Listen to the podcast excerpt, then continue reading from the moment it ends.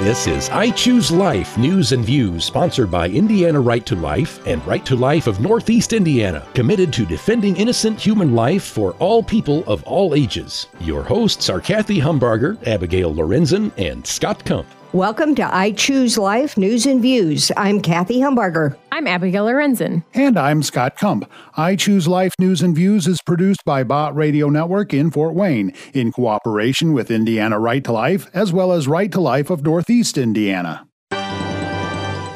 Joining us on the phone today is Dr. David Prentice, who is the Vice President and Research Director for the Charlotte Lozier Institute, which is a national pro life institute that does research, especially in the medical realm. Dr. Prentice is also a professor of molecular genetics at the John Paul II Institute, Catholic University of America. So he has an amazing background, especially obviously in genetics, but especially in, in, embryology research and looking at embryonic stem cell research and that kind of thing. So, this kind of person that I could sit with all day, I think, and talk to. But he's on with us for just this program today. Thanks so much for joining us, Dr. Prentice. It's great to be with you. Thanks for having me on. Can you tell us a little bit more about yourself? I think that you have a lot probably packed into the bio that people would find interesting as far as giving them a little background about maybe how you got started in the pro life movement. You know, that tends to sure. suck people in, or it's not every day that you find someone who's in molecular genetics. yeah. Uh, well, I'm a Kansan, born and bred, grew up uh, in Kansas, went to University of Kansas, my science training was in biochemistry and cell biology and embryology. And I actually worked at Los Alamos National Labs for a couple of years. Oh.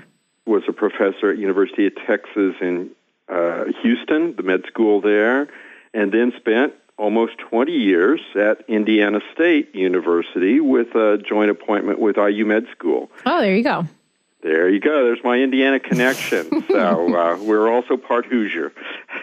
well, and you have to have one to come on our radio program. We don't well, just interview I, I wanted anybody. to make sure I got my creds in there. Yeah. but as far as getting started in the pro-life movement, I, I think it's more a matter of when did you kind of find your voice? Well, it, actually, while I was at Indiana State and IU Med, I, I kept getting questions. I had a friend who actually got elected to Congress, and he would call up, Can you tell me in two minutes everything I need to know about cancer research? Yeah. I was obviously the only scientist that he knew. But, you know, I kept answering these questions, and especially from lots of pro life groups, because about that time was when the whole thing about stem cells, embryonic versus adult stem mm-hmm. cells, and cloning and all this. And and I was teaching that science already to my classes of grad students and undergrads and so on. But uh, you know, trying to help people focus on what was real and what was not, because you know, and it's still the case, but definitely back then, this is over 20 years ago. People were making all these claims about embryonic stem cells, and I right. had one U.S. senator tell me that they were going to cure all known maladies, and I had to correct him and help him focus on not just the science, which wasn't there right. to support embryonic, but also the ethics. Where do you get embryonic stem cells? You kill a young human being, right. and you take her cells and you put them in the dish to do experiments. So, uh, more and more, it was a matter of explaining science to people, especially in terms of focusing them on the life issues involved in, whether it was stem cells or cloning or genetic engineering or fetal tissue and all those various things. And I spent about 10 years working for Family Research Council, then in, in Washington, D.C., and then uh, about six years ago moved over to the Charlotte Lozier Institute. We're the geeks, you might say, that provide the science and statistics background on, on life issues, especially for Susan B. Anthony List. I love it. I love all of that reading, research. Give me give me the numbers, give me the sources, show me what you got. I love that, that stuff. Yeah, I mean and the the interesting thing, you might say, is that when you look at the real facts, it supports the pro-life position. Whether we're talking about stem cells and all of this kind of esoteric, uh, geeky science, whether we're talking about survival of very preterm babies, where they were talking about when you can actually start to feel pain in the womb. All of these various things. And we also like to point out all of the ethical alternatives, the mm-hmm. prenatal surgeries that can be done, the adult stem cells, obviously, uh, that have now treated over 2 million people yeah, around the world successes. compared to Zippo for embryonic mm-hmm. and fetal tissue, frankly. So it just keeps coming back to that point that the ethical science is the best science. Yeah. I have you on today to talk about COVID vaccines, um, yeah. which is interests me less, but is important.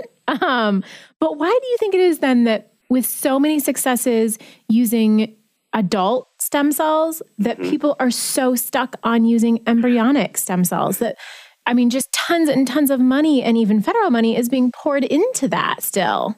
Well, and, and you've just named one of the reasons as long as the money keeps flowing, they're going to keep working in that area. In fact, they, that's where a lot of the hype came from, that we're going to cure all of these people. I mean, California has put billions of their state taxpayer dollars on embryonic stem cells and cloning and, and still come up with nothing. But as long as that money keeps flowing, that's where some of these people are. Now, I think there are a few of folks who honestly believe that maybe they can make it work. Maybe they can come up with something. And of course, there's some ego involved in there with that as well. But and I think there's also ideology. They just don't see that this little human being has any moral worth.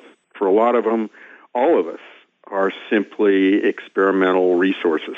Yeah. I was talking um, with a high school student at one of our local Christian schools the other day after a presentation that I did.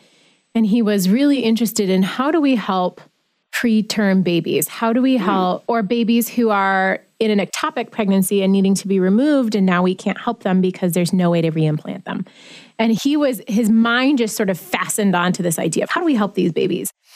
And it was really interesting because in talking to him, he kept coming back to, well, can't we do X, Y, or Z, and it had to do with embryonic cells in some way, shape, or form? Or can't we do experiments or that kind of thing? And I had to keep telling him, you mm. can't sacrifice those lives in hope to save others. Right. And it was so interesting to watch him try to wrap his mind around it. And I think part of the struggle is that he lives in a culture that doesn't even try yeah. to think that way anymore. It's so utilitarian. And so to see him sort of go, and he even said, well, what if, you know, if we can cure all of these lives and there's only one life that's been sacrificed? I said, you can't do that. You cannot sacrifice a life knowingly unless no, it's your own, no. right? But so it was interesting that ethics conversation from a high school student who so wanted to help, but you got to find an ethical means of doing it. Yeah, and, and they're there. And people become very creative coming up with ethical alternatives and different ways to do whether it's an experiment or, or to try and treat a patient and so on. I mean, in terms of stem cells, there's an, another good example. Dr. Yamanaka, a Japanese scientist, back in 2006, came up with a way to take just an ordinary cell, like an ordinary skin cell, and turn it into a stem cell that looked very much and acted like an embryonic stem cell. But nobody had to die yeah. to get that cell. He won the Nobel Prize for it. But when he was asked, well, you know, why did you even come up with this? And he said, you know, I went to a, a colleague's lab and I looked through the microscope at this human embryo and I thought, there's such a small difference between that embryo and my daughter's. We can't sacrifice a single life for this. There's got to be a, another way, a better way. And there was. Mm-hmm. It's just a matter of trying to put your mind to that particular point of view. Yeah, humans are hugely inventive. Oh, yeah. And I think this too, when we talk about abortion in the cases of an adverse prenatal diagnosis, that mm-hmm. if the child is diagnosed with something in the womb, that abortion is presented as the solution. But when you're doing that, you lose all the necessity to find an actual cure yeah. for that problem. And so when you take, right, when you take the necessity out of the situation, either because of an ethics thing, like an embryonic stem cell research, or, well, it's still an ethics thing in the case of abortion, you lose the momentum to actually try to invent new ways to cure things. Yeah. We develop then also this attitude that, well, unless this human being is up to my standards, why, they're discardable in the womb or, or not. But certainly uh, those who get a poor prenatal diagnosis, we have a group of our scholars at Charlotte Lozier Institute who've written an entire big review paper on all the various types of prenatal surgeries. You and your, your listeners have probably seen that picture of the little tiny hand grasping the surgeon's finger. They were doing this prenatal surgery on this little one uh, and uh, improved his life. Well, there are now thousands of little kids who were operated on in the womb for a huge number of treatments. They're starting to come up with adult stem cell treatments for kids still in the womb to yeah. try and treat different conditions, including genetic conditions. And it simply becomes a matter of reframing how we're looking at this in terms of, yeah, this is a human life. That's a human life made in the image of God, and she has value. He has value. We need to come up with ways to try and save that life, not discard it. Certainly. Like I said, I could keep going on with you, Dr. Prentice, forever and ever. Amen on these kinds of things. I just find it so fascinating. But as far as dealing with an issue at hand and some exciting mm-hmm. news as far as what's going on in our communities goes, there are COVID 19 vaccines coming out, um, being distributed. And I know of four off the top of my head that are sort of front runners, two okay. of which uh, used the fetal cell lines in their vaccines, and two of which I believe did not. So I was hoping right. you could give us pro lifers kind of the landscape of what those vaccines look like, what options we should be looking and asking for. And so we can sort of build on that. But why don't we start with the landscape of the vaccines here? Sure. And, and of course, we're all uh, anxious to see multiple vaccines mm-hmm. against COVID 19 come forward because that's really going to help us open things back up and not not be so worried about contact with other people. I mean, whether you're going to church. I mean, and, and it's hard not to hug anybody yeah. now. But the vaccines are coming, and you know this is actually another great triumph of creative science. Normally, to start from the initial concept of a vaccine to something finally you're going to inject in my arm takes oh eight to ten years.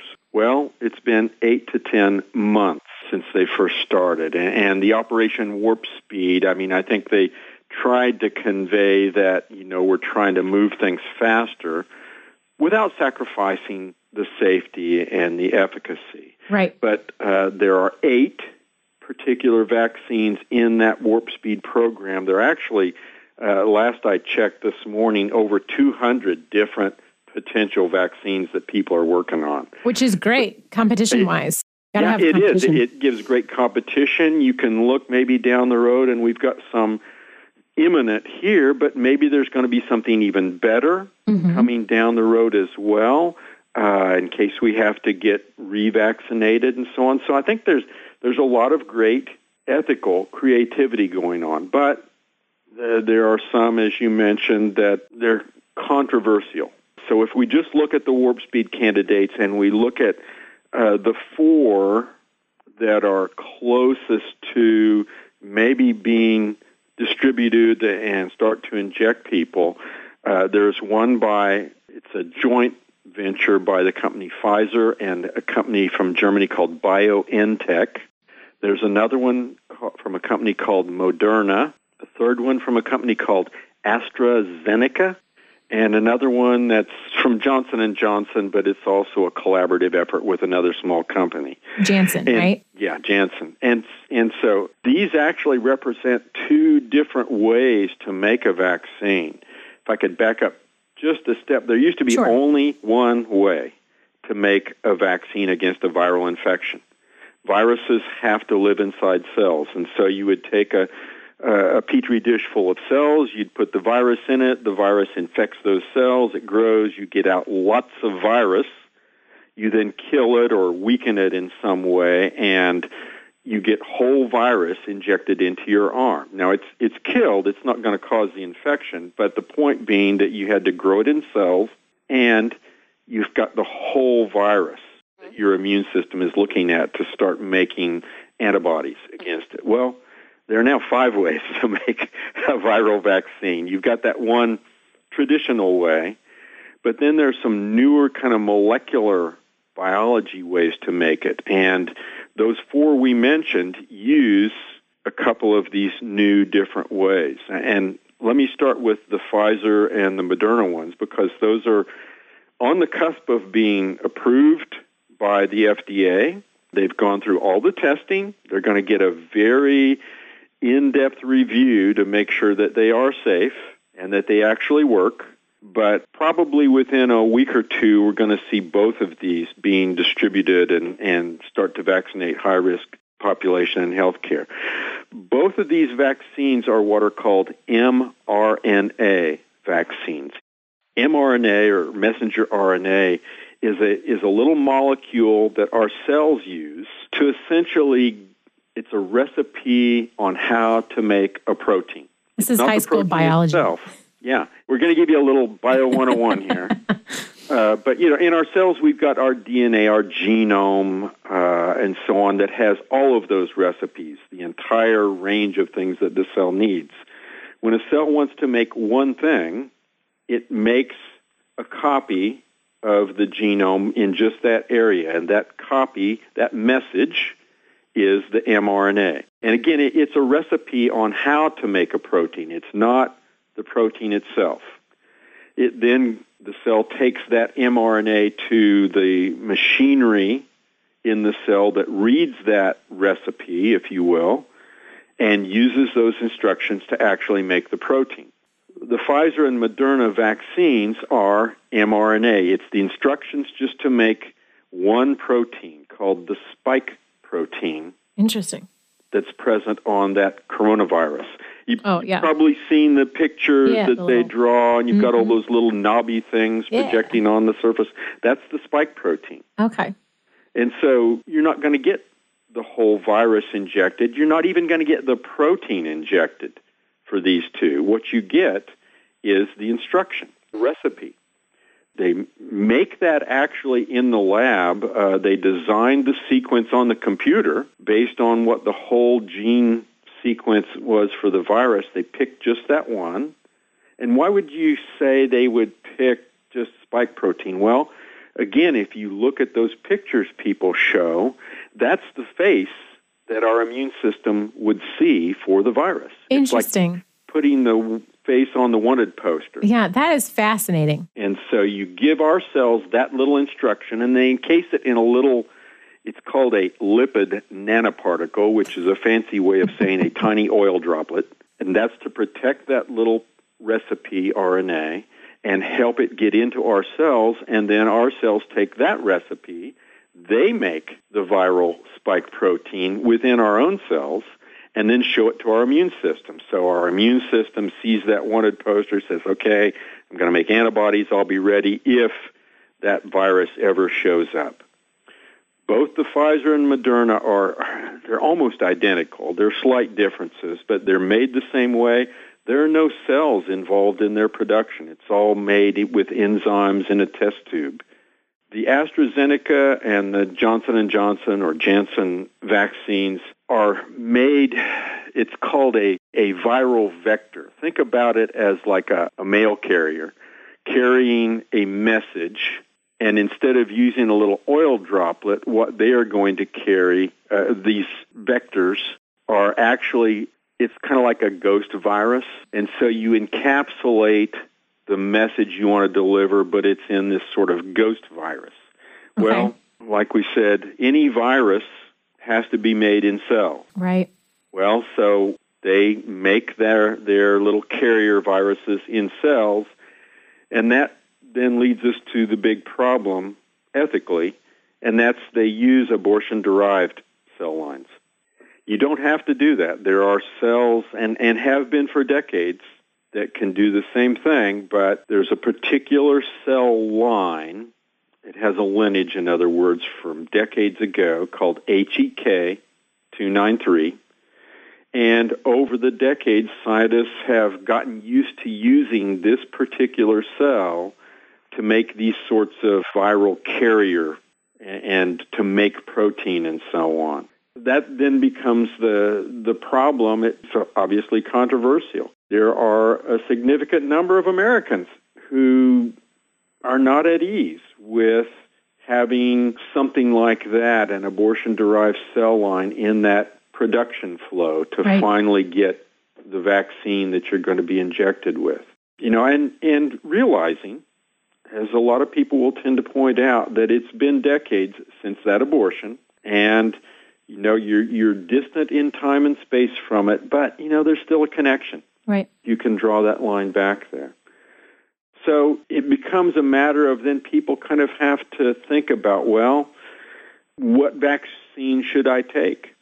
And you know, what most bioethicists try to emphasize is if there's one that doesn't uh, cause a crisis of conscience for you, an ethical alternative or something like these that are made even without cells, you know, you probably ought to go for that one first. Right. So in our case, the Pfizer vaccine or the Moderna vaccine. Those two are okay in terms of their production. Yeah. Now, what if they're not available? Or, you know, your state didn't get enough doses, and, and but it's got doses of one of these others. A lot of the analysis becomes, you know, it's a matter of you have to weigh with your own conscience, with uh, your family, and you think about your health, your family's health, your public health in terms of uh, whether you could take that vaccine in good conscience. Most bioethicists would say, you know, if there's no other alternative, and it's a grave matter. I mean, death and severe disease is certainly a grave matter. Right. That you could go ahead and and use that particular vaccine. But you should also kind of feel like, well, I need to let my doctor and let these pharmaceutical companies know that, hey, uh, we really would like you to come up with something other. Right. And that's the main piece in my brain when I think about this. Yeah. Is that the American public and the pro life American public standing up and, and repeatedly asking for the one you know, saying, I want yep. Moderna and I or I want Pfizer because they don't use fetal cell lines. Can I get one of those?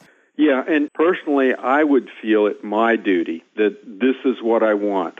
I, I need to speak up about that. I mean, there there are lots of people, and certainly lots of scientists, who don't even realize that there there is for many Americans a, a problem in terms of that connection to the abortion. Yeah, for sure. We get questions about it all the time in the office. Yeah.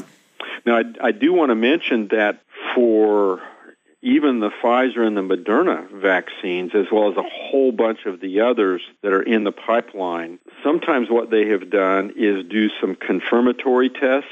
Kind of like you've got this thing coming down the assembly line, it's been produced already, it's in the box, it's ready to, to ship or whatever. Well, I'm going to take a little bit out, and I'm just curious did I really get what I designed, what I planned and produced? And they have done some, not all, but some tests using that abortion derived cell line. Now, so they're still tapping into it, even though they didn't use it to create yeah, the vaccine. And, and, you know, a lot of people will say, well, but you're another step removed because the product uh, you've already produced, and that's what's going into my arm. But, you know, this is off to the side. Their scientists decided to do that. I mean, yeah, at some point, our hope is that people would move – away from any use of those cells, whether it's in the actual production of what goes into my arm or, you know, even if it's something off the side, kind of, yeah, I've got to do this test so I can publish my scientific paper or whatever. People need to be aware of these things and consider them. You know, production, I think, is the key here in terms of were the cells used to actually make that vaccine that's going to go into my arm what we try to do is we're not going to tell you, you know, how to decide one way or the other. There, there are people who are concerned at different levels, and people need to do that kind of analysis. So what Charlotte Lozier Institute is trying to do is just make sure you've got all the accurate information. We've got a chart of just the warp speed uh, vaccines as well as a whole host of others in a separate chart with a lot more detail, but to try and tell you from what we could tell, looking at the actual scientific papers, whether they use those cells in the production or whether they might have used them in the testing, other information like that, because you need to make an informed choice. You need to know is this a, a licit alternative? Is this one that maybe gives me a little concern? And then look at the availability, look at what your faith tradition says, you know, talk with your family and make your own choice. Thank you. If people want to look up those resources, Dr. Prentice, where should they go? Go to our website, and it's Lozier Institute, L O Z I E R Institute dot O R G.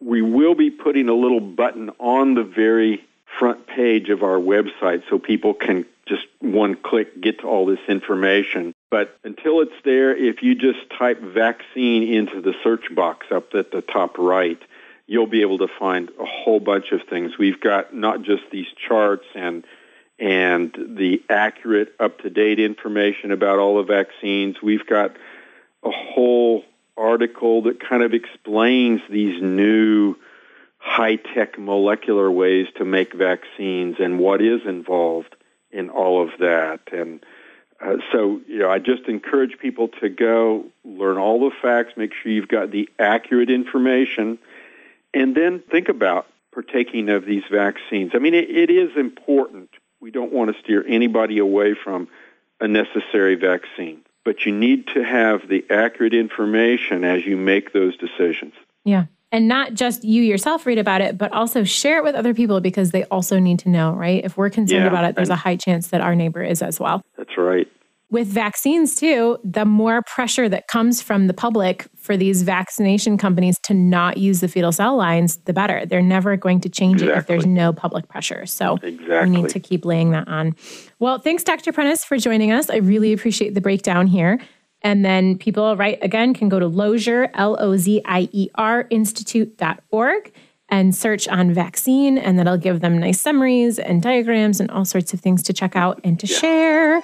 But excited to have the vaccine coming out and hoping that it will it will help us out. So thanks for joining us, Dr. Prentice. You're quite welcome. Thanks so much for spreading the information. You've been listening to I Choose Life News and Views. If you have questions about this program or if you'd like to support the fight for life, please call 260 471 1849 or go to ichooselife.org because without the right to life, no other rights matter.